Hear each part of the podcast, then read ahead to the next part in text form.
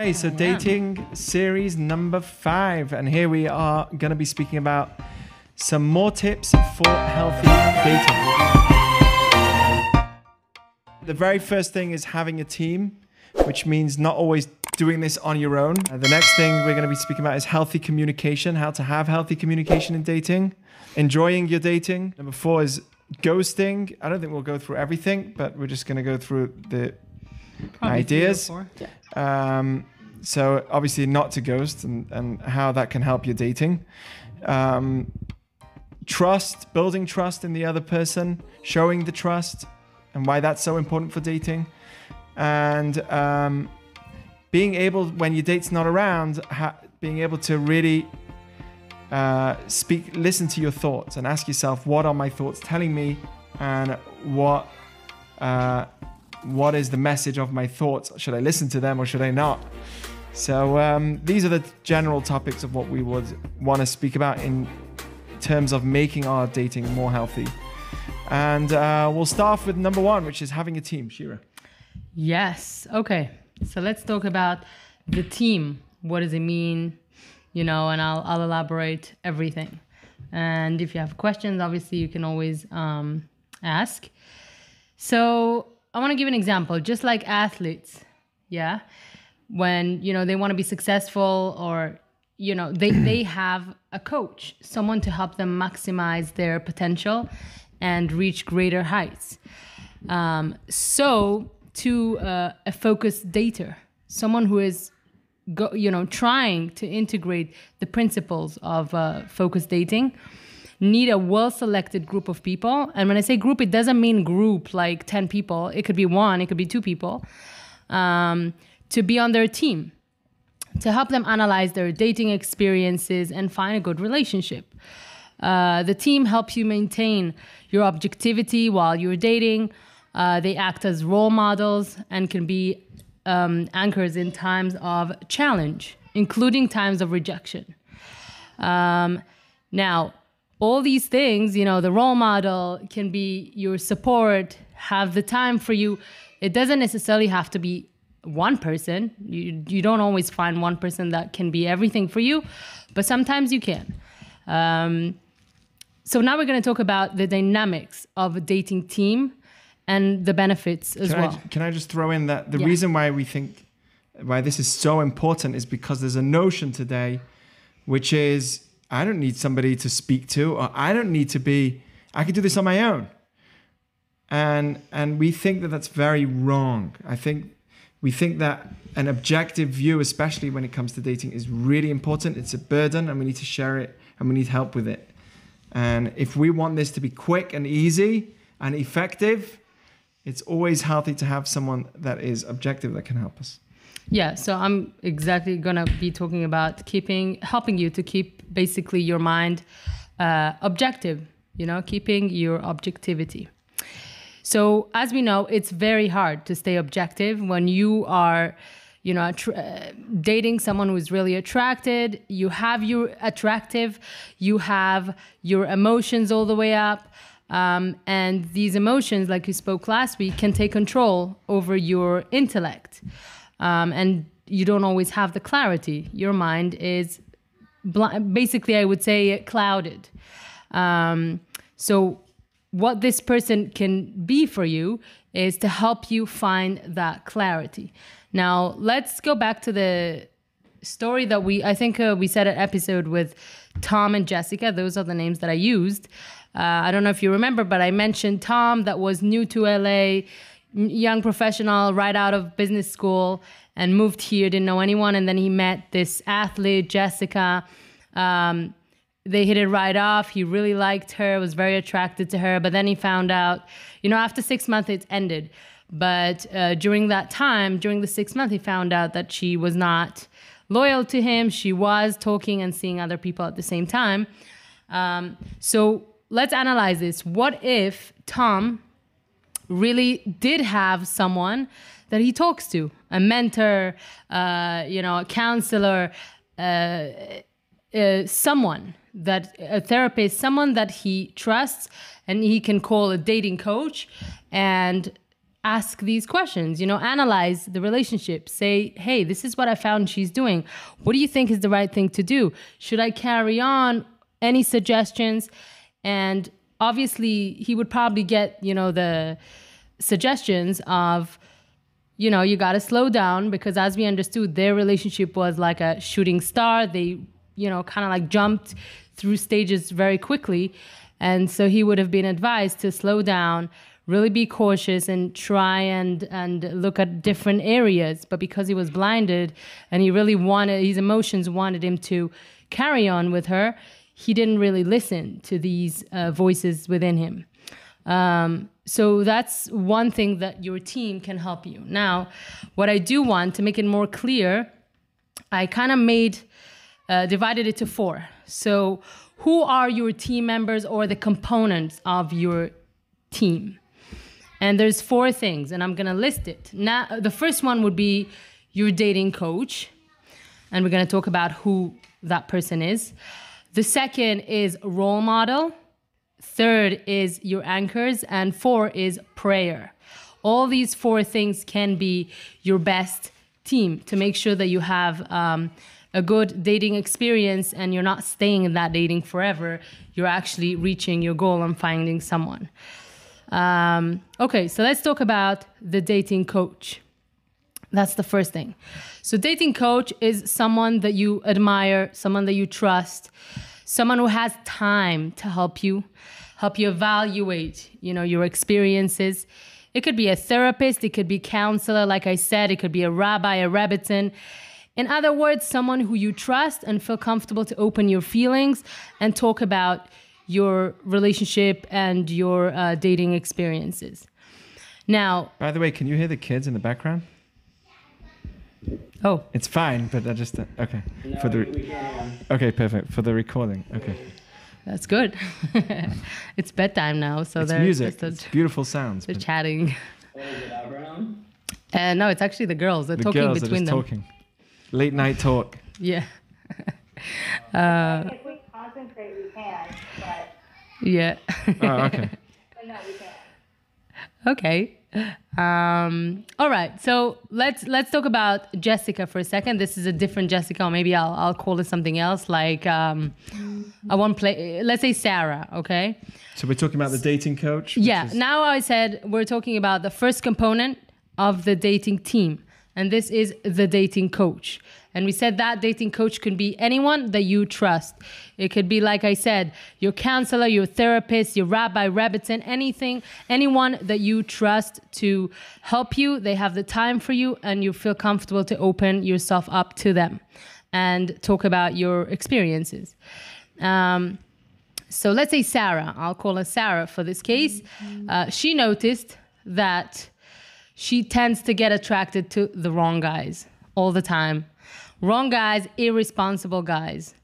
Now, she has spoken about it with her mentor, and now that she's dating Dave, which is a new guy, she told her dating coach, Here, look, I'm dating this guy. I really like him.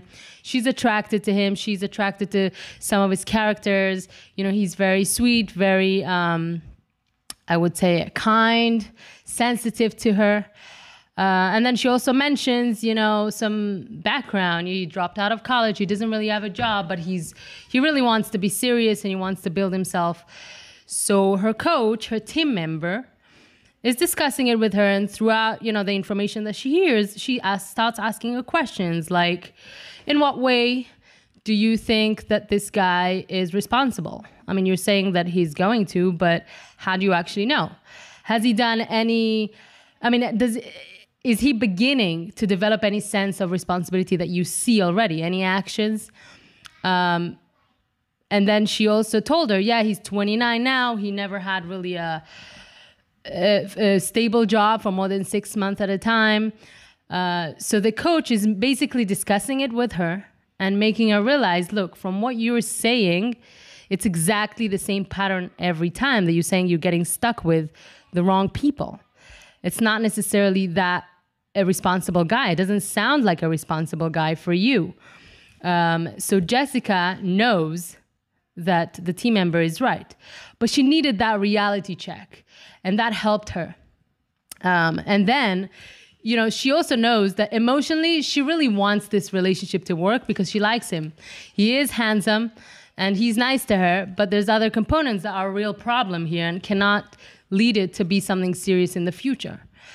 And bottom line, after discussing it with her mentor, she has the courage to break up and then eventually she moves on to another person.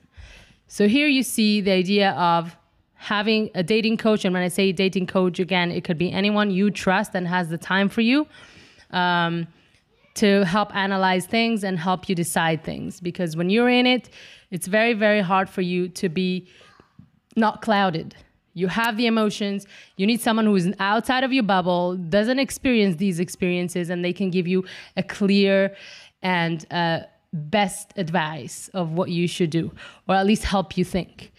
Um, is there anything you want to add? Yeah, I just want to say that, you know, sometimes if something's too heavy for us to carry, we're moving from place to place and we know that we won't manage to do it ourselves.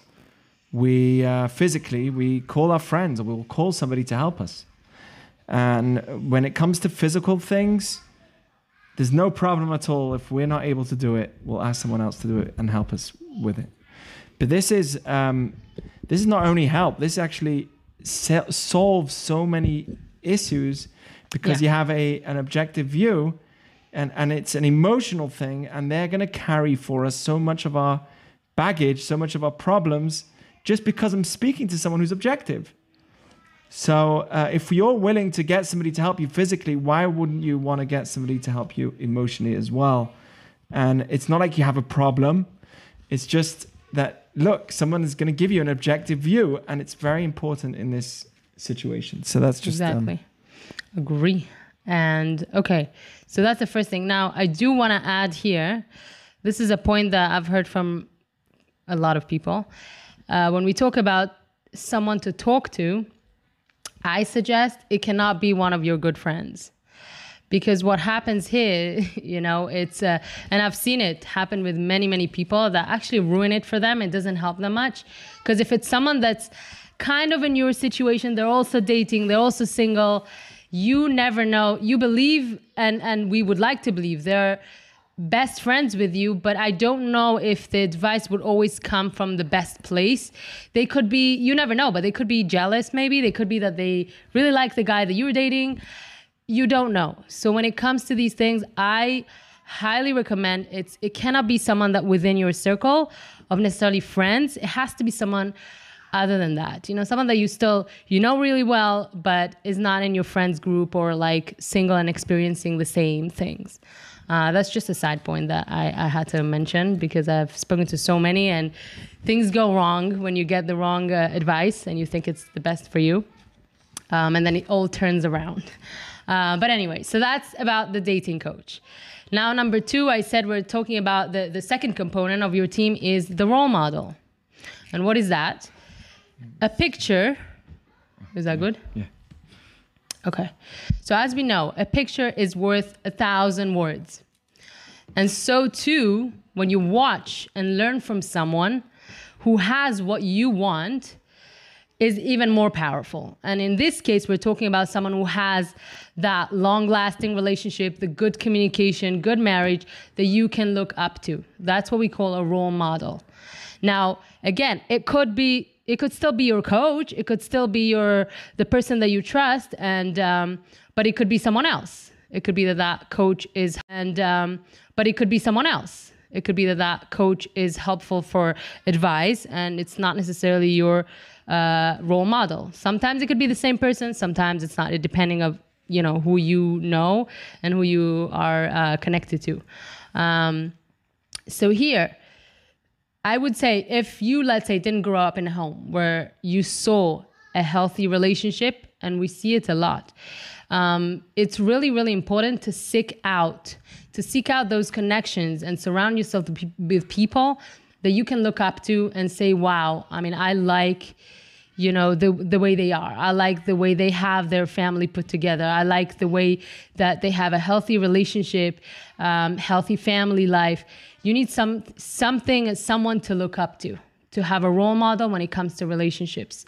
Because it is really important. That way you learn a lot of things that are not necessarily said to you, but you learn it through, you know, watching people. Um, and I'll give you an example. Nava, she grew up in a home that she didn't really see the model of a good relationship. Um, and when she learned about the focus dating, she you know realized that there's a lot of things that she would like to incorporate and and uh, bring into her life some of the principles. And one of the things that she really thought she needs is that role model. She never had any of that. And so she was literally looking out for a family someone that she can get really close with um, be able to go to their home a lot, uh, you know, for normal reasons, obviously, and learn from them. And then she found that family, nice couple with kids. Uh, she used to go there for dinners. She used to help out with the kids during the week and have long chats with them and really see the way they lived. She used to go out on, on outings with them. And through that, she really learned and grew to understand the dynamic of a real, like, healthy relationship. And these things she could, you know, have in her mind and say, wow, I want to do that. I want to be able to do this. I want to learn how to do that. And by watching these people, she was able to incorporate a lot of the things that she learned. Um, so that's when I talk to about role, role model. I feel like it's extremely important. Even when we talk about business, you know, we always say, you know, you need role models. You want to be close to people that you look up to and you want to be like them the same with relationships the same with everything in life when you surround yourself with the same with the people that you look up to hopefully one day you can be that and you will be that for other people uh, which is amazing to see and watch um, so that that was number two number one again was a dating coach number two role model number three your um, by the way you say the anchors Yeah. Yeah. Uh, I just want to throw in as well Yeah. about about role models. Sorry, I was just getting Abraham uh, organized there. So I just wanted to say about role models in general. Um, there's also another aspect which I think is really important is the concept of trust because Yep. we're going to be speaking about trust, but when you go through certain experiences and you don't believe it's possible for a good relationship to happen, remember we spoke about the cynic. yeah So um, that mentality, that mindset can be removed if I have role models where I see a normal relationship and I'm like, you know what? Maybe this I can have as well. Maybe no, it is possible. There are people who have normal relationships. There's there's people that have told me I have never seen a normal relationship, never. And that statement, it was one person that told me, but that statement is is telling me that maybe he's got a bad experience in his life. And and for him to heal, to date properly, to date healthily, he needs to also have trust. And one of the ways of getting trust is through having a role model, someone that you can look up to, who you can see and and, and model as well. yeah But how do you define normal? Um, listen, at the end of the day, you can never know anybody, right? But um, you can never know anybody. But you could see, you could see. You go. You, we- we're a Jewish nation. We have lots of Shabbats to go to and lots of meals that you can go to. And there's there's a big community in LA, and you can go to different families and sit down and see see what a family looks like. Um, you see how they have a Shabbat meal. You see how they sit with their kids. You see how they communicate. yeah Uh, if things don't work out, suddenly the kid throws the milk on the floor.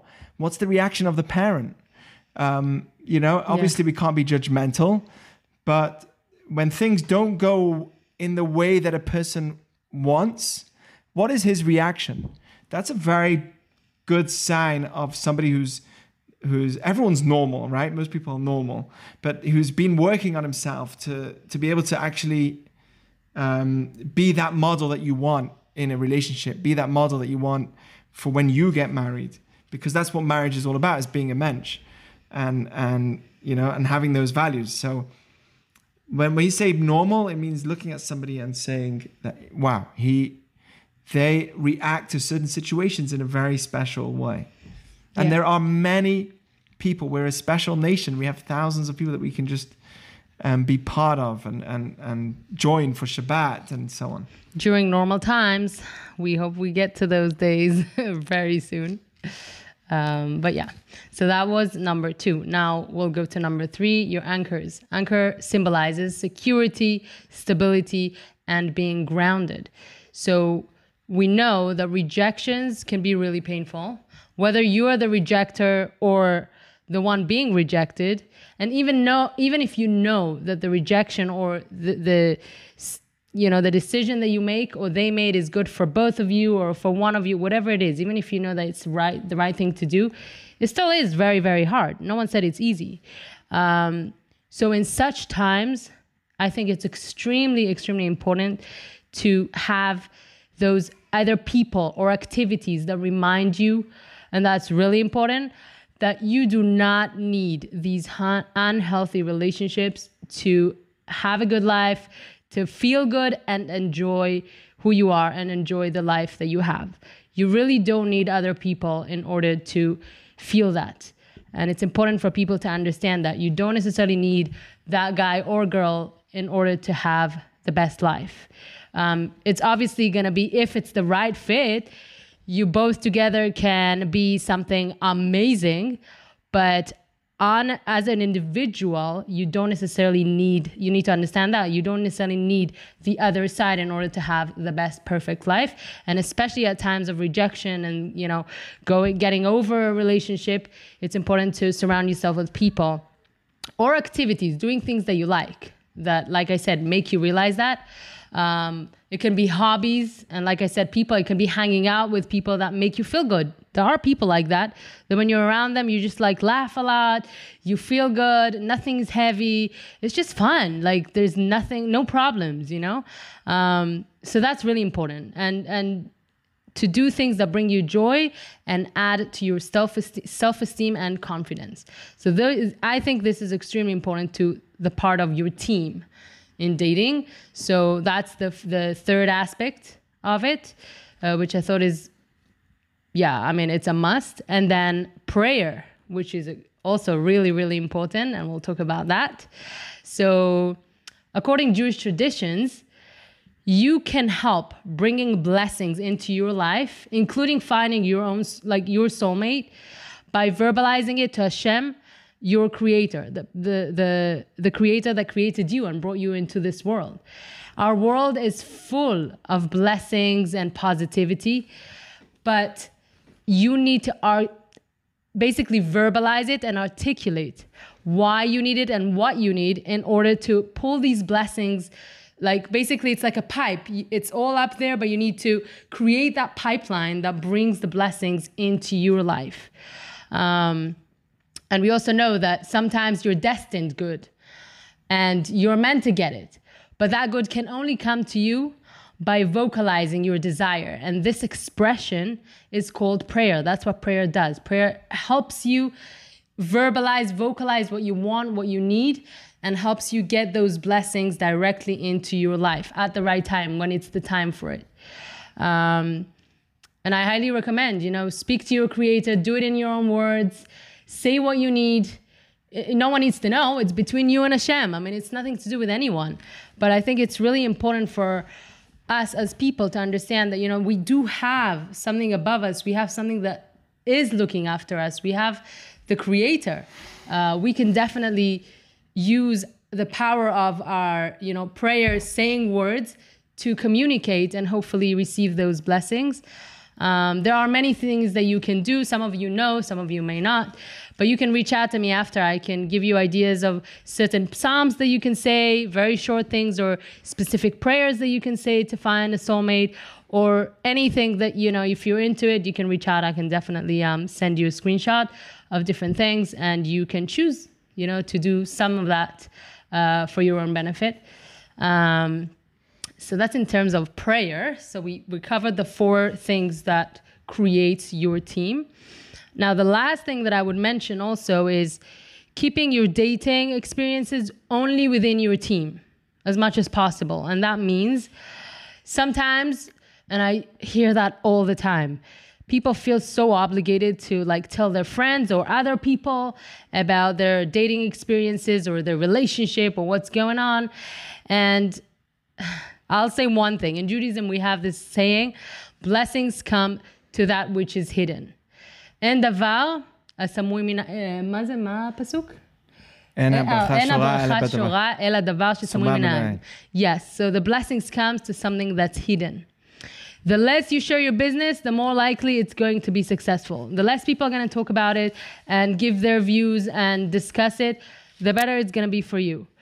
So by have limiting, you know, the discussions and talking about your experiences only to the people that you assign as your role model or you know your dating coach, um, by that you're ensuring that you get the best advice, and you trust that no details of anything that you tell them is going to go around. Those team members will not gossip or, you know, judge you. So that this is really important to to um, I think learn. You know, not everything we have to talk with everything everyone about, and there shouldn't be pressure. You know, she tells me everything that's going on with her. It doesn't mean I have to. I mean, it's people's choices, but that doesn't mean and shouldn't be in a way that a person feels obligated to talk about their personal life and what they're going through about their relationships uh, without knowing that they're actually talking to the right people and getting the right advice.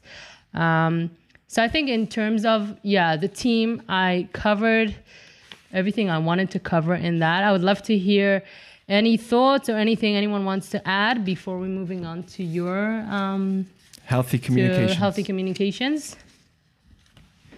Any thoughts about Anyone having want a to team? add anything about the team idea? It sounds so uh, basic, but you know, it's not Yeah. something that's on people's minds, and we feel it's really needed for the sake of uh, making our dating productive and Easy. successful and easier on us. So, Yep. which is why we threw this in. Yeah. I Anyone? think it was. I think it's great. I loved it. Thank you, Sharona. Thank you. I always think that everyone should have um, a mentor in general. Yep. I agree. Then you jump into dating, you know, like they always say, like after you come home from a date, you should talk to someone about it. I like a mentor, someone that you can break it down with. Right. And and every Anyone say that? Well, now you did. well, you know, I, I, I, I want to throw in there are people you have to make sure that, like we said, it's someone you could trust. yes. Some people are very close to their parents, let's say. Yeah, I was about to mention parents. Not always that's a good idea. If you know your parents and you know the dynamics and you know what they think about dating and whatever, every community is different and every person is different. Every family is different. But you, you need to know the people around you to trust and to realize who is the right person to discuss that, that they have you in their best, uh, how do you, how do you, Interest. in the best interest and not anything else. Okay, I think we're going to move on. We don't have that much uh, enough time because we want to cover some ground. Yes. Um, okay. but let's talk about healthy communication. I think that uh, this is helpful for um, all areas of life, not necessarily just in dating. Yes. But dating, especially, has so much bickering in it. And oh, why did he say that? Right? So, or, and, and there's so much thought that goes on with it afterwards. So let's get this clear. Let's get a some tools that we can have healthy, healthy communication, not get into arguments which are unnecessary, and actually date in the right way. It, th- this is this is key. Communication is key. So let's dig right into it. The very first thing is for the sake of getting healthy communication, what you need is to always make sure that you and the other person are on the same wavelength. Don't make yourself um, someone that's an attacker and they are the defender. When it gets into that situation, the conversation gets dangerous. And this is in all areas of life, but especially in dating. So let me give you an example. David and Sarah going out, and David says um, during the conversation, he's like, "Oh, I had a great time yesterday." She's like, "Oh, really? Where did he go?" She, he says, "I went to the shooting range." And she has nothing to hear of that. I mean, oh my goodness, shooting range. So um, immediately she jumps and she says, uh, "You know, I, I, I don't understand. I, I think that's t- you know, I think guns are really dangerous and terrible. No one should be going to the shooting range. So, um, and I'm not trying to get political here, but it's just an example where it's extreme and she's like, whoa. So he says to her, uh, actually, this is the wrong reaction, right? The wrong reaction would be, I can't believe that you have that, that there's such a thing as, you know, I think guns are terrible and so on. That's the wrong reaction. And the reason for that is, is because now you're putting the other side in a defensive mode. You're now the attacker to him, and he has to defend himself. So, because he has to defend himself, he's going to answer things which are unnecessary. And if you would have just given him time, maybe you would have understood him. And maybe there would have been a different response. So, the minute that when somebody answers and they say, I personally think that's a very bad thing, or I would never do that, or I don't like, I don't agree. Uh, straight away, as soon as someone does something which is different to you and you really don't agree with it, I'm talking about things which you really don't agree, the, the, to jump to conclusions is a big mistake because you're putting that person in defensive mode.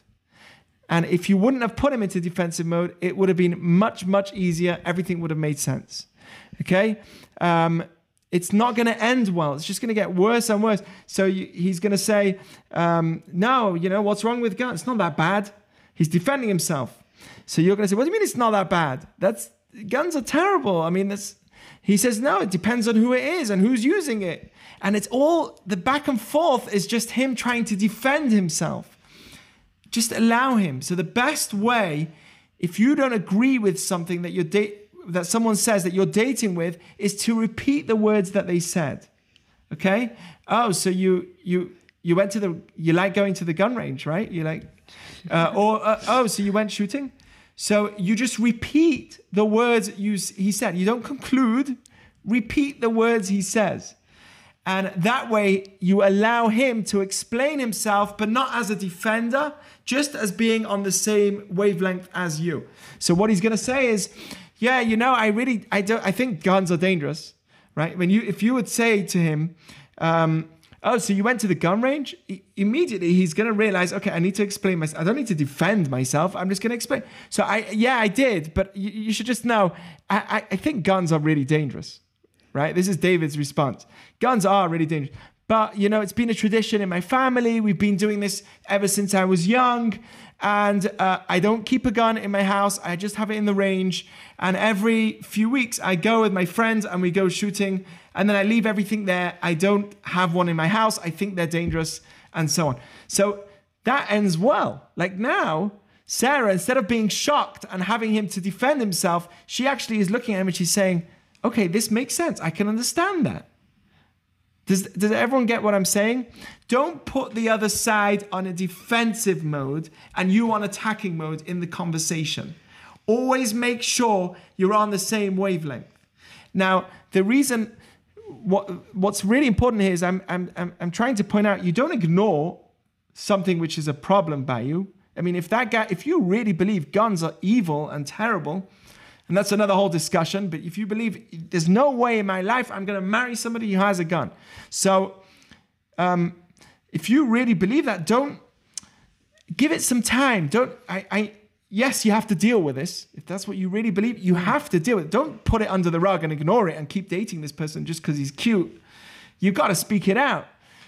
But speak it out now in a way that's not putting him in defensive mode. Don't show how bad it is to you and how he has to defend himself. I think this is key, key, key to all relationships, whether it's with your children, whether it's with everyone else, with, with work, but especially in dating. You're dating somebody who's not even married to you. They're not obligated to live like you, and they're not obligated to defend themselves. So when you keep them on the wavelength, you will actually get to a resolution. You'll understand what they really want to say. Okay, so that's the very first thing is do not conclude what they said. Do not interpret the words that they said. Just ask them and repeat what they said. So, uh, you, oh, you went to the gun range. That's that's interesting, and he'll explain ha- what happened and why he went and, and so on. But to put him in defensive mode by saying, I completely disagree with guns, all guns are, and having him to defend not good. Okay, so that's A. B is don't give solutions. Okay, when it comes to dating, repeat again, this is another point, but repeat what that person says. Don't give solutions. So, if let's say you're dating, and I've mentioned this many times, and she says, Yeah, it's been such a hard day. Got- It must be I have such a bad headache and I've been having fever. So, what's the normal reaction that the guy will have? Right? Solution. What solution will he give? I got you. Uh, you should go home and lie down. Yeah, you should go home, you should lie down. Let me give you some Tylenol. Maybe you should go to the doctor.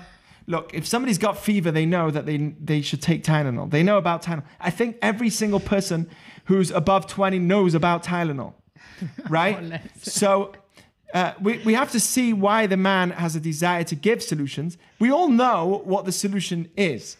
But the reason why she's really telling you this is because she wants you to empathize. She's not telling you because she wants you um, to give her the solution. She doesn't want you to tell her, tell her about the Tylenol. She's just telling you, I'm in pain. So the right way of responding would be, really, you're in pain? Uh, Tell me about that. It must be, it must, must have been such a hard day, right? Elaborate on the pain that she's had. Repeat the pain that she's had. That must be so tough. That must have been so hard. And that way she feels like, oh, he's listening to me. He really hears that I'm in pain. Okay, this is a key, key, key to solving so many issues. And it's just a simple point. You, most people are not looking for solutions. Exactly. You just gotta give a some sort of a repetition to help them realize that you're with them. You're actually empathizing with them. You you understand that they're in pain, and you actually realize that there's a pain here. This happens a lot in marriage, in in in all areas of life. You come home and you expect there to be quiet and, and a nice evening, and as soon as you come in, come home, you see that your spouse is in a is, is sad. And you say what's so wrong? I don't know. It's been such a hard day at work. What do you mean? Who who was it? Why? Let me call. She doesn't want you to give solutions. She just wants you to listen and say oh i i see that you're in pain. What maybe we could sit down. Let's uh, tell me more about it this sounds crazy but say the words tell me more about your pain i promise you it sounds weird but the person will be like Really? Uh, let me tell you more about my pain. Let me tell you. It, it, it's, it's amazing how humans work. We just want to be heard. I think And- especially women though. Yes, this is I would say it's a especially in the area of women that, yeah, so in, in I the- can agree, yeah. they're not looking for solutions. Stand by that. Sorry? This is the most true thing ever. Yep. Um, you're teaching us how to be psychologists because that's what we do with patients. yeah. Is ask. We don't t- give a solution. We're not telling you how to solve your problem. We're saying, I hear you and I feel. I, I want to hear more. Tell me more. Tell me more. Exactly. So I that, think every guy should. Every guy should write this down, and you'll have an easy life. Yeah, it could be s- Not your advice. We just want to hear that we hear you. We understand. You don't want your advice.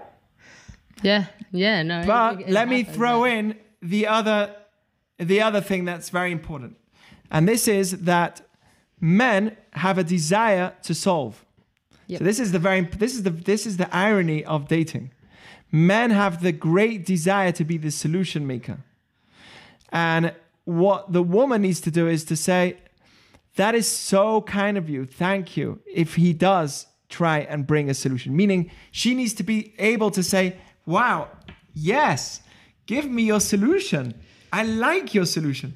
Uh, it's hard, but that's also the need of the woman. She needs to actually say, I want your solution, and she w- should want to take it. So, this is the job in a relationship. He wants to actually bring the solution. She wants to have a connection and a deeper empathy, a deeper feeling of, of connection. So, when he does bring solutions, you're meant to say, "Oh, thank you for your solution." Right? Uh, You don't need Tylenol, but right? Tylenol, thank you. That's such a good idea. I never thought about it. Tylenol, that's brilliant. And the guy's like, ah. Right? And what's he gonna do now? He's gonna sit with you and he's actually gonna listen to your pain because finally you took his solution. So, Sorry to interrupt. Yes. Real quick, I um one of the most like one of the best communication experiences I had with someone that I was previously dating was every time that I brought something up, he said, Do you want to hear my thoughts about it? And I could always say yes or no. That's a cool thing. That's not very intrusive. So you would say yes or no to him wanting to speak, so you would listen. That's what you're. Well, depending on like if I was if I wanted to talk to be listened to just because I needed to talk about something or because I needed help finding a solution because he never really knew which one it was, so he would always just ask. That's beautiful. That's amazing. I mean, it happens. Sometimes I can say something to you and I can say just, I don't really need the solution. Just listen. Normal. That's all I want.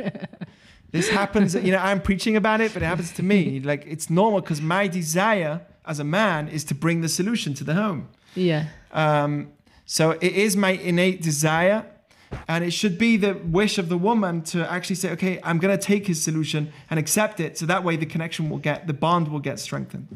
This is Yeah. very, very important. We do believe that there are differences, and if they're met in the right way between Yes. men and women, and if they're if they're communicated in the right way, so many problems will be solved. Okay, so those were the two uh, parts of healthy communication, which is if you find there's a difference between you and the other person, repeat what they're saying and show interest in what they're saying. Don't put them in a lower state where they have to defend themselves and you are the attacker. I think that that's very, very dangerous in dating, especially, and in all areas of life as well. And the second point was um, don't give solutions. Actually, repeat and listen to their pain and say, that must be so painful. Uh, that must be such a bad headache. Tell me about it. It's weird, but if you say to somebody, that must be a bad headache, tell me about it, right? It's like, what? You're interested in my headache? But actually, people like that. So repeat, listen, and repeat. These are these are such important keys to making uh, dating work. Just repeat what the person's saying. Repeat their words. So I think what you're saying is that you repeating their words helps a lot as well. Okay, so that's um, that's about healthy communication. Should we go to the next one? Yeah. I well, mean, is there we any other thoughts time. that anyone wants to throw in? I think we're. This is brilliant. So it's Thank you. it's what we study in psychology. So you're giving away our secrets, but it's okay. It's good. That's great. we're sharing secrets here, guys. Yes, Have you read How to Win Friends and Influence People? yes, we have the book here. Oh, it's a cool book. sure. Yeah, it kind of touches on that idea too, but um, which is listening to the other side. Okay, so now we're gonna we're gonna go to the next thing, and um, let's make it let's make it fun. Yeah, talking about fun, having fun. So that's my uh, next topic is having fun, and we'll talk about when and what. So the focus of the first date or the first two dates should be having fun, not more than that. And we'll elaborate on that, and we'll say what kind of fun. So first dates can be exciting but also nerve-wracking you don't know the person you're kind of like not sure how you're going to be perceived and whatever especially if someone that you don't know anything about um, so it can be stressful to some people so i want to kind of touch on that and clarify the first two dates should be to clarify two things one do i enjoy being around this person do I want to see them again? One question, okay? Number two is it's not necessarily there, these two first two dates, which are gonna give you not that much information about the person unless there's something really like big red flag. You won't pick on almost anything. Um, it's not there to clarify for you if this is the person of your dream. In fact, it's going to clarify for you if this is not the person of your dream. So you are able to filter out. If it's not, then you say goodbye, you move on to another person. Um, so these are the two focuses. Be, have, do I enjoy having fun around this person and do I want to see them again? It like goes hand in hand. And to clarify, if this is not the person I want to be seeing or like be spending the rest of my life with. Um, and really expect nothing heavy from these dates. No revealing like crazy thoughts or really deep feelings. Um, definitely, I don't believe physical contact. Some people can argue. Um, I really think the first two dates are so, in a way, fragile to figure out things and just to get the sense, and that can ruin it. It can cloud you, and you will not be able to. And again, we're talking here about focused dating, not just regular dating that people date to date. So they can say different opinions about that. But when it comes to real dating, and I want to get to know that person for a real serious purpose, it is definitely not advised to have um, any physical contact. Now, many singles, and we've spoken about it before, they do think that if they don't have that wow feeling, and I said that last week, um, the sense of like intense chem- intense chemistry or any kind of crazy feeling at the beginning, the first date or two, they think there's a problem or like this relationship is there's no way I can't. It's not gonna happen. But we have to remember that about the the buried treasure relationships that we spoke about that sometimes you need time for the emotions to come. So don't be so quick to judge. That's why we're saying the first two dates don't try find out crazy stuff or whatever. Just am i enjoying this person? Do i want to see them again? And um, if this is not the person i want to see again then you say no. After one two times you don't need longer than that. You don't need to waste your time. Um, also another thing how should you handle your feelings after the first day or during? So i would say that if you don't sense so sometimes people after the first second day they're date they're kind of like i'm not sure i don't know. So here's the thing if you don't sense anything negative towards your date towards that person nothing negative and you might even think hey wow she's actually really nice or he's actually a really nice guy, I would say 100% you should meet them again. There's no way you're not meeting them again. If you really want to give it a chance, there's no reason that you're going to say no. again, unless you have a serious reason to say no. But here I'm talking about it's pretty plain. You have no crazy reason to say yes, but really no negative feelings, no reason to say no, then I strongly think you should see that person again. Um, and again, you might have, I would say, concerns about the viability of the relationship and the future, but any of these things should not and cannot be discussed and and and trying to find out these things the first date or two is just going to ruin it. Leave it for future dates. If you get to those future dates with this person you're going to get to it. Don't worry about these things. Just find out the first basic things that we said before. Now it does happen that many many people do try the first day to like try and read in between the lines and like try to find the faults maybe or find look for the red flags. Not a good idea. Just just be easy. Just be cool. Just be friendly and nice and warm and uh, and allow the other person to be themselves so you can also be yourself and just in hebrew we say lizrom. You know, you go with it. You just have to try flow. to have a good time. Just flow. Um, you know, with with the evening. Um, I would say that it's a key also to be prepared. You know, so when I say be prepared, meaning not having like a whole page and having an interview because it's not meant to be an interview, uh, but have like fun questions prepared in advance in your mind, like things that you're gonna, you know start a conversation, talk about. There's many ideas, even online. If you're gonna go, you're gonna find hundreds of fun questions. And if you find that the question itself is fun, you know that it's gonna be a really, hopefully, fun conversation with that person. Um, just some, I would say, questions that I found, and you know, you can find plenty more based on, you know, your personality and what you like. Is did you ever have a pet? You know, simple things like the most beautiful place you visited and like you really want to know about the places they they've been. Uh, favorite movies and why, and you can discuss the characters. Um, it's uh, you know first childhood job that you ever had just random things you know that could be fun nothing like heavy or whatever and um, just also you need to make sure that when you ask these questions, it can't be just because you have that in your mind and you want to like, you know, kind of like do a tick, I did the right thing and I asked the right questions, but also genuinely be interested in these questions and answers. The person really needs to feel that you are there. You're present. You're there to hear them. Um, so be a listener as well as active, you know, in the conversation. You know, it's not a it's not a problem that there are quiet times sometimes. You know, like a few seconds here, a few seconds there. I don't think it should be like, you know, like a marathon the whole time. It should be very easy and relaxed, and it's not a problem if there is a you know silence times, but you know not in an awkward way. And uh, just to make sure that you know you do your part in the conversation, you're active as well as listening. Have a good balance of um, these two.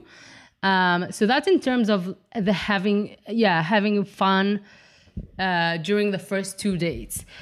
Now, before I go to the there's one more maybe i'll do that before i have you know i'll take any questions if anyone has anything to add um, another thing that i found speaking to many many singles nowadays and i think we've mentioned that here um, you know it's one common mistakes uh, mistake that someone is dating someone. So you begin dating someone when you're already dating someone else meaning you are not being exclusive. And we've spoken about that. Um, there's two things, two really, I would say, bad things that come out of it and really hurts you and the other person. Now, again, I'm not, with this, I'm not talking to people that are not going to be dating seriously and for the right reasons. For those who are dating for date, fine. I mean, they don't care anyway. They're fine. So they're not committed. So that you can date five people at the same time. It's not like you're really evaluating each person properly and getting to know them.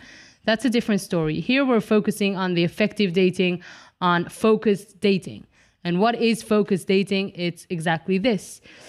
One, you do not date two people at the same time. So, first of all, it can be confusing and bring you heartaches. And we'll give just an example of Brad and Jessica. Now it's, I don't know why I'm stuck to Jessica, but I guess that's what it is.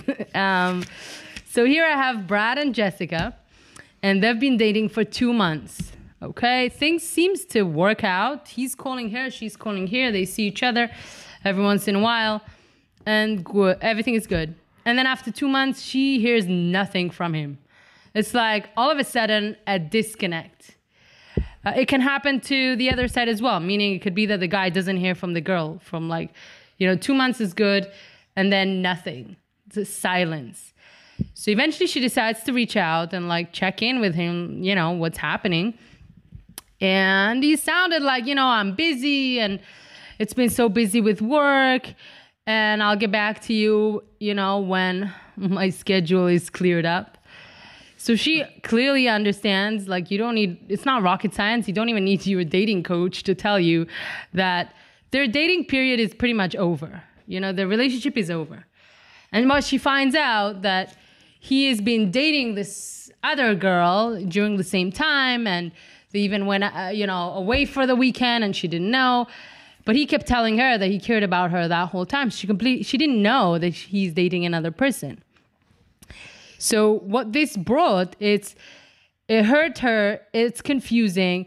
For sure the guy couldn't decide. I mean, he was probably comparing that whole time and then he made a decision okay this one she's better you know and then who knows how long that one would last because if you're not committing to one person and there's there's always going to be that new and more attractive and someone else out there so you can never be focused on one person and we, we've spoken about those uh, type of uh, i would say um, characters that do that um, so that's the first thing you know it can bring heartaches and confusion and the second thing the comparing aspect so comparing really avoids you from having clarity in your dating. You can't have clarity of the person. You can't have clarity of the the uh, relationship. Now, I would say that in the focus dating method, um, you date a person, and it is known and understandable to both of you that you both date for the, the same reason you both know you're dating. There's no such a thing. I mean, I've heard it so many times from many that they've been like talking to this one or talking to that one, but I'm not really sure. I mean, I don't know if it's dating. I mean, there wasn't anything clear yet. I mean, I'm not sure if I can even like ask her out or whatever it is. I mean, things are just not clear. And people can go for a month, two months, three months with like the unknown of what's happening. Is this really a relationship? We didn't talk about anything. Is too is it too early to talk about exclusive dating? Was that a date that he asked me out? I don't know. I mean, there's so many uh, you know, there's so much like um, I would say confusion and cloudiness, and there's no clarity. So what happens with focused dating is you have that clarity. If they are up for the date, you're up for the date, you know you're dating right now. I mean, this is a date. It can last one date. It doesn't have to last longer than that if you're not compatible and you feel like, okay, this is not going, you know, in a good direction. But there is that clarity. And there's also no chance to compare people because once you decide, you know, you need one day, two days, three days, I don't know, a month, you're only with that person. You're really putting your whole like focus into them, trying to see the good. You know, here and there you see other things that, that don't make sense and whatever it is, red flags, uh, deal breakers. Then you decide to break off. That's totally normal and cool. Very, very nice. You're not made for each other finish off in a nice way, and boom, move on to the next person. That's not a problem. But when it's the same time, you have that, like we say, you know, the comparing, you're not clear, you're hurting other people, and overall, it's not good for you. So, like I said, people may argue and say, but this is how the society is now. I'm sorry, but if someone is serious, you voice things ahead of time and this is how many people do meet and continue and become serious with their dating. So it's really all about, I think, where you put yourself and how much you want things to, um, uh, I think, to be serious. Mm-hmm. And, uh, you know, and you take it from there. I would love to hear some of your ideas or anything you would like to add or agree, disagree, anything. Shira, I have a question. I have, go ahead. Yeah. Let me cut you, Natasha, for a sec. um, Go ahead. So you said not to get physical, and I totally understand that. But what if, don't? What if you want to hug them when you see them for the first time? Like, hey, nice to see you. What are you gonna like? Not even like, you know, you're not gonna like give them a handshake. That's kind of awkward too. So it's is it is it absolutely like do nothing, just like sit down, have a chat, or like what if you're going out with someone who you already know who's your friend and you greet them, you know, positively, like you want to give them a hug or something, like. So I, I was saying, like, that, yeah, that's actually yeah, not a problem now know. because. Uh, also, you know, keep, keep, in mind, it's not really possible for a girl to go on a date with Gabe and not be physical with him. Yeah, that's. I agree. Look, I mean, I think when we're talking about and again, I, I mentioned it clear. We're, we are talking about the focus dating. When it comes to focus dating, the big aspect of touch, the physical touch, is something so huge that can change a lot. With even just one hug can change a lot of what you think of that person. And there is a reason why you want to hug them. So I'll leave it there. You make your own decisions. Everyone will make their own decisions. But when it comes to trying to learn how to be the most, uh, I mean, clear with what's happening and is this what I want and is this the right thing for me and is this the right person? I think it's it's a shame to let. Uh, not even I wouldn't say small because emotions are big and and uh, you know it's valuable, but it can change things for you that can even be longer to pick on. And when you do have that kind of, we call it the magic touch, when you do have that sense, you know, of uh, touch with the other person, whether it's a hug or anything else, there is something happening there so that clouds you, and that's I, what I can believe. I just throw in? It's really important that everyone knows that there's this. This is a whole different topic. Yes. Within the Jewish community, which is called Shomer Negia, yeah. where we guard our touch before we get married. And you know, like some people have a joke, they say I'm Shomer. Um, but but Shomer Negia means um, that we avoid touch, and and it's another whole discussion. There's actually exactly. a book that she was mentioning, which is called The Magic, Magic touch. touch. We understand that this could be very foreign to some people here, right? Um, but there are many many benefits um, of avoiding touch. Now, it's another whole discussion because most people here would say that that's impossible, that doesn't make sense, that's not normal, that's And, weird. And that's why, by the way, I So said that's I'm only talking about the first two dates. I'm not even talking, you know, the religious dating that throughout the whole process there is no touch, you know, and we'll talk about it when we talk about touch. I'm literally talking about giving the clarity at least the first date, you know, at least first, second dates that you have something concrete there that this is not going to be just like another shooting star relationship. Do you get what I'm saying? Question for you, Shira. So, sorry, I think Natasha had one uh, a question, and then was it Jordan after? Yeah. Yeah. That was a great, great question, Gabe. Um, I, that was definitely one of my questions that I was floating around my head. Um, the other one is, how do you find someone that is also focused dating? I've this is new to me. Um, I love it. I think it's such an interesting and more um, intentional way of living in the world. And, but I, I don't know how you're supposed to find people that are also into focused dating or into kind of building more meaningful connection. How you tell the difference of You have a sense of intuition. I do, yes, I do have a good sense of intuition. intuition. All right, Um, you'll, you'll figure it out. okay, thank you. I think it's Perfect. important I mean- to ask the person on the first date, like, what are you looking for?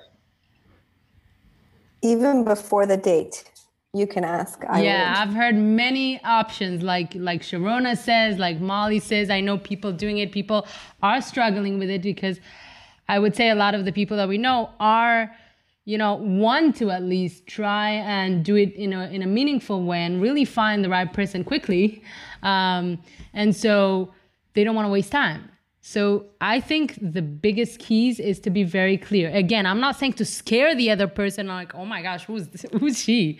Um, but again, using your intuition, f- trying to sense the other person, you can probably sense, you know, when you're talking to them, if they're very physical, if they're, and and maybe you can find even the chance to say. I know some people that we know um, are able to mention something at the beginning, like, by the way, you know, um, I'm dating, uh, you know, for whatever. I mean, I, or I'm, I'm not doing a, any touch like for the first two dates or something. I've heard many girls or and many guys actually, which is very interesting, um, that do that.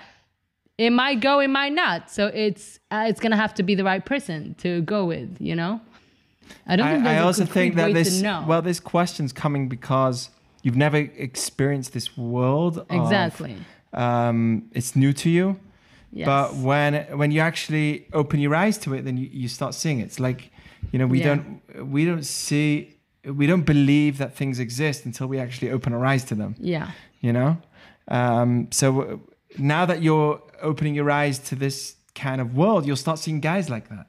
Now that Yeah. you're looking for it, till till now you weren't even looking for it, you know. But now that you are looking for it, you'll actually look out and you'll notice, and you'll point out, okay, this guy is not serious. Yeah. Or this person is like the way they dress, the way they talk, the way that they hold themselves. Do they, you know, are they very proud? Are they more modest? I mean, there's there's a certain language that is spoken, and now you're going to be looking out for it, so you'll see it, and guys can see it in girls too.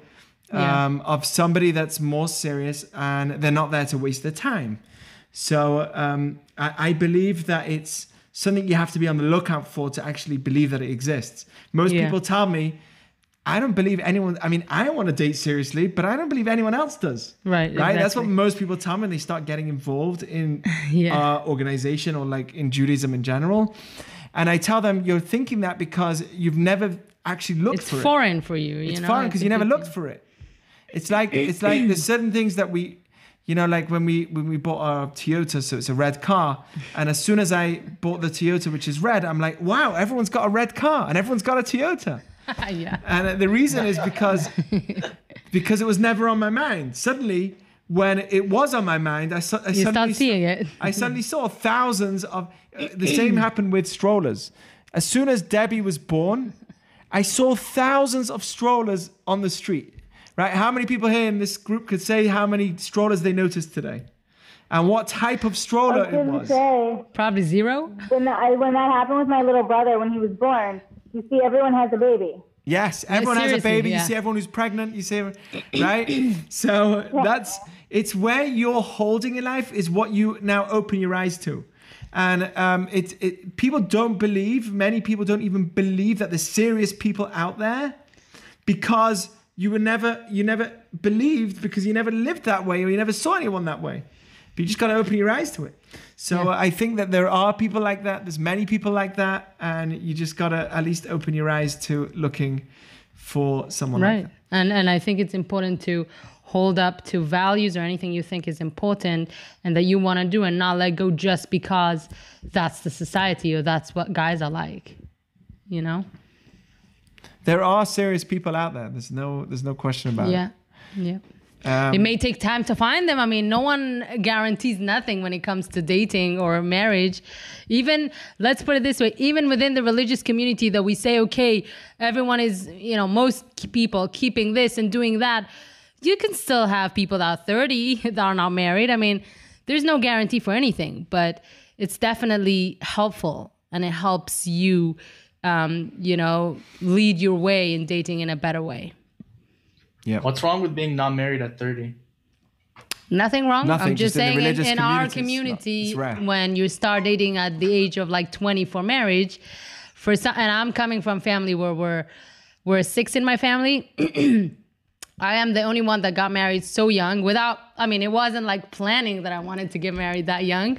Um, but all my siblings started dating at the age of 20 and didn't get married till 27, 28. And they had a hard time finding the right person. So growing up watching that, it was really hard. I never believed that, you know, I was so discouraged with dating in general. I was like, all guys are terrible because I have five sisters. I mean, we're five and one brother. So we, we had a lot of negativity, you know, to talk about. And until they found the right guy. So even if you are following, it's all from God. It's not really anything that's within our control, but there are things that we can do to make it easier and hopefully help ourselves. That's what I believe in. Anyone Nice. else? Jordan. Yeah, Jordan wanted to say something, right? Yeah, this is kind of a separate question, but going back to Shomer Nagia, obviously, I know with you two in particular, I'm curious the take in terms of like, you know, sometimes in society it's unavoidable. Like you're going to be passing someone in a chair on the sidewalk and you're going to bump into them. Um, like, is it like Corona now, where you you'll try to avoid them at all costs, or is it like is it like totally fine if you just happen to brush into something you don't even need to think twice about it? So I'll, I'll tell you. I mean, um, I guess I'll answer it. Sure. So there's two types of touch. You know, there's touch that can happen just like randomly, like you said, and that's not necessarily considered as touch. We're talking about touch that has the feeling and have the emotion. So that's a completely different thing. Let me tell you. I mean, it happened to be. Uh, it happened to me when we lived in uh, Oregon, so that's a personal story. We lived in Oregon, University of Oregon. No one knew, I mean, of anything like uh, Shomer Nagia, let's put it this way. And I remember we organized a massive Shabbat on campus. It was like 400 students or something. And we saw this one guy, one of the fraternity guys. He didn't see me for a long time and he came running to give me a hug in front of 300 people. now, We did a That- joint event with the Hillel. yeah, and that was so. He gave me a hug. I wasn't necessarily participating that much, but then after I went up to him and I said, "Hey, by the way, I didn't want to, you know, embarrass you or anything, but by the way, I just gave him like a, you know, in a in a nutshell that, you know, I'm married, I'm religious, so I'm committed to my husband, and I am not and will not touch any other men. So even if it's just your hug, whatever. So he was like, oh my goodness, he felt so bad. he felt so bad to come to us after, but then we made everything better and he came all the time. But the idea was that it was so foreign, and people messaged me after, like, is there anything you need to do to, like, I don't know, purify yourself? I said, what are you talking about? I mean, nothing happened, okay? I mean, there wasn't, it was like something that happened. It was a mistake. There was no intention. Goodbye. We moved on. I mean, nothing happened. So I? I, I hope that answered your question. I had quite a few things of that, you know, um, eh, you know, incidents like that. In guess, Hebrew, with it's called as well. In Hebrew, it's called Lashem Chiba or Yeah. Shelo Lashem Chiba, which is touch with the intent of Yeah. um, Chibai's connection of With the feelings, the, the emotions. an emotional connection. So it's all about the intent. not just whether you touch someone. Yep. Um, I'm just going to quickly go into the last point that we're going to talk about tonight, which is uh, ghosting. And uh, the reason why I'm talking about this here is because we do not, you don't mind, right? We have a few minutes. Oh, you want to finish? It's up to them. you know? So I think this is important because it's to do with uh, why is this to do with healthy dating? Because um, this is everything to do with healthy dating. This is crazy, but ghosting is everything to do with healthy dating, and I'll tell you why. Um, well, first of all, ghosting is just a sign of bad manners. I mean, I've never heard. I, I, I just do not understand how this works. And then the excuse, sorry, I'm being MIA. Mean, that's okay. Now you admit it, so it's okay. MIA makes it all fine. But um, uh, you know, I think that it's totally bad manners to somebody who's invested time for you. They've given you their time. They've given you their attention. Uh, we're not only meant to respond to somebody just because I'm attracted to them. And if they're not attractive to me and I don't know how to confrontate the situation, I just ignore them. That's ridiculous. That's childlike behavior. An adult like behavior means that as soon as I see somebody and it's something I don't like, and I, I I'm just very open about it. Uh, and and you should know that I am a a victim of ghosting because I'm a rabbi, and I'm like, hey yo, you should come to our Shabbat, and then ghost. You know, so I'm a big victim of ghosting, and I think that it's rude. But it- it's a rabbi. like I'm a rabbi college kid style. college kid style, but it's okay. I've got thicker skin and it's part of my job. But for everyone else, if right, you're not, it's not your rabbi, okay? It's just it's your date. For good, if it's your rabbi, fine, whatever. Like just you know, ghost him. But your date, I mean, that's a, somebody who went out with you. They gave you their time. So for number one, it really is a great sign of very bad manners, childlike behavior. You don't know how to deal with the situation, so you're running away from it.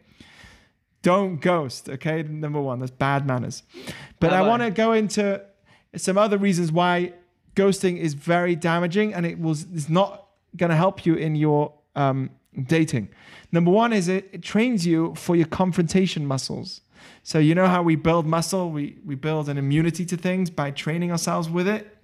So there's actually a muscle that I call called the confrontation muscle.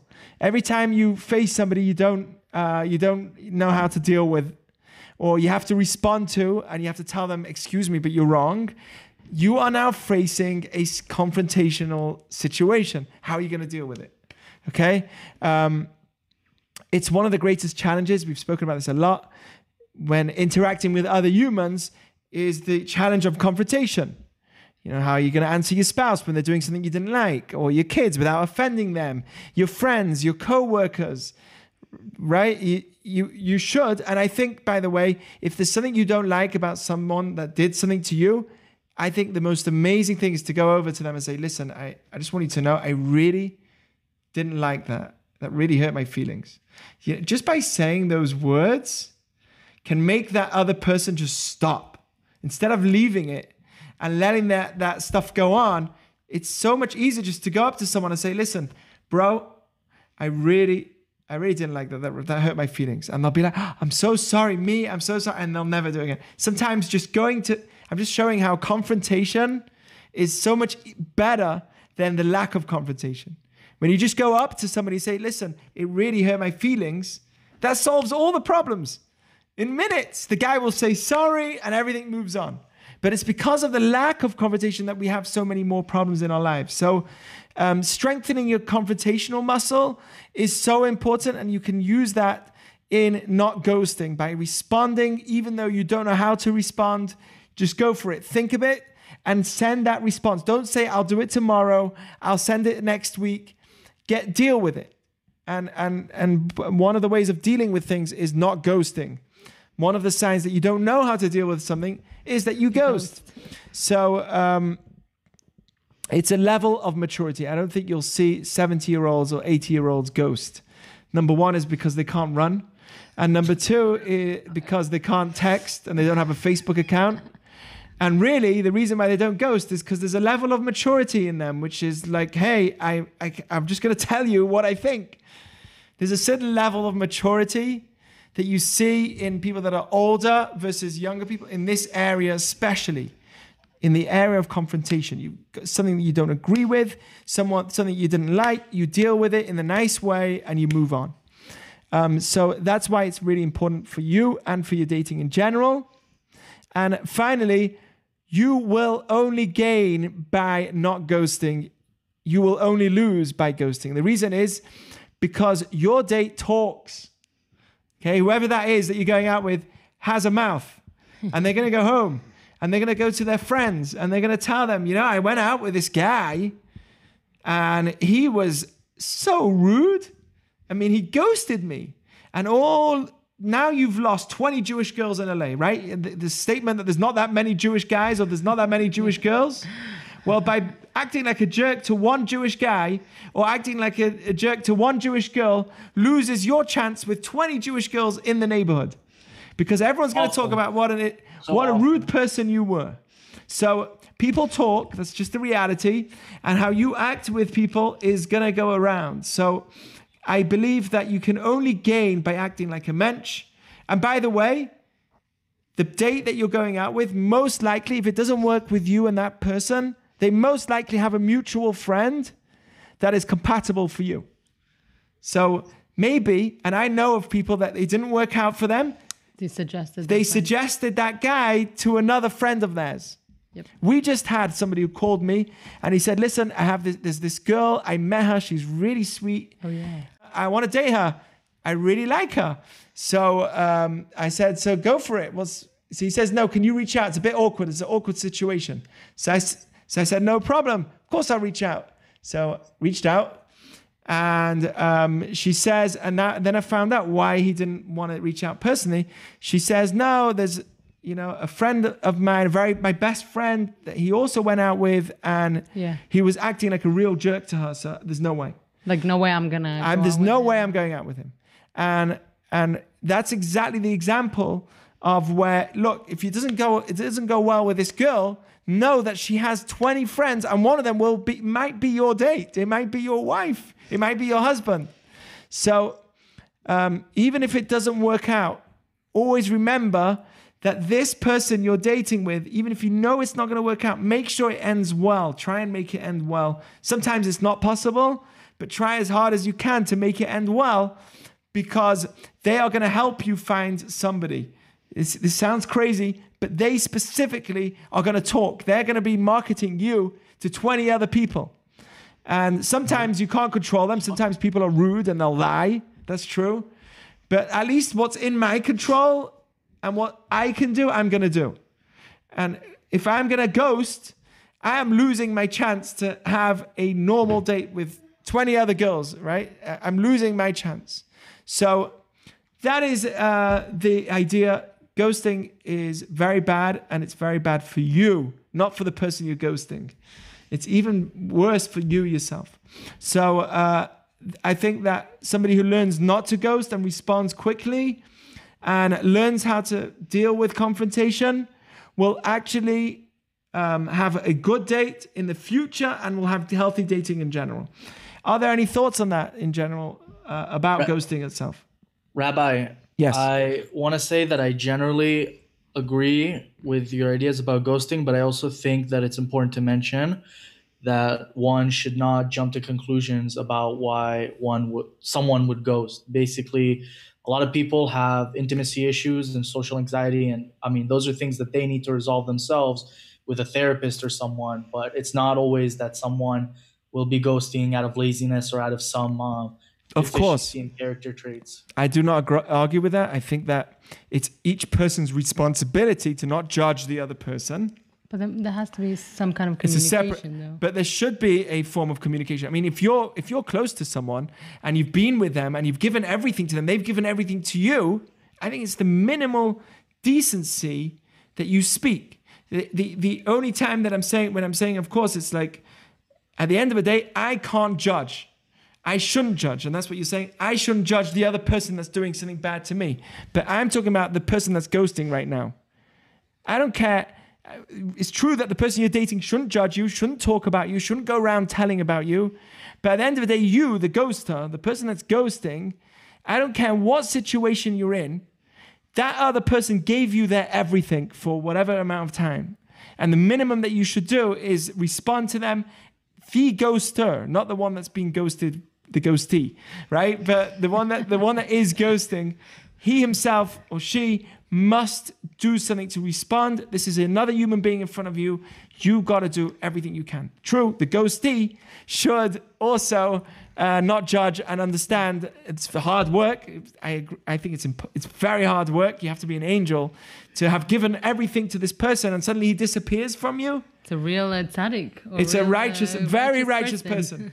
But but but you're right. At the end of the day, if you're righteous, you would judge them and give them benefit of the doubt. Any other thoughts or ideas, or whether you agree, don't agree? I have a question. Yes.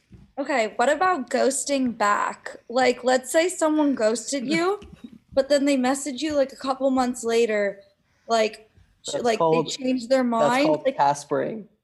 Do I have to respond to them at that point? Like, why should I so give them rude. my time of day? There- There's actually a term for Unless they give you a legitimate, angry. Why no, would I yeah, even I agree with you, Molly. Unless they give you a legitimate reason for, Like what what I, what has happened in the past two months? they don't even they don't even apologize. They just ignore. I know, I know that happens because I'm a rabbi and it happens to us all the time. So uh, remember, we're we're the number one ghosties right here. Okay, Yeah, we we've know been this. Through a lot of ghosts. literally hundreds of ghosting. So um, I, I I hear you. If somebody's done that after a few months, you gave them everything, you dated them, and then and then they suddenly say, they suddenly come alive again. I think that's just it's very hard to get back into such a person unless they give you first of all a very sincere apology and a reason why they did it. But um, sorry, I've been MIA. And just want to get know if you want to get out again for a nice dinner. Uh, you know, back in the day, it was fun. You It's know, not good enough. Two months ago, you remember that? So yeah, that kind of talk is raw. I think that's that's usually that's just a joke. So you don't need to respond to that. I don't think so. Dude, you don't need to respond to anything. Yeah, if you don't want to, you don't have to. I know, but I don't want to be like like the ghoster. Also, like I two wrongs don't make a right. But in that situation, Dude, I are you kidding me? Molly, Yes.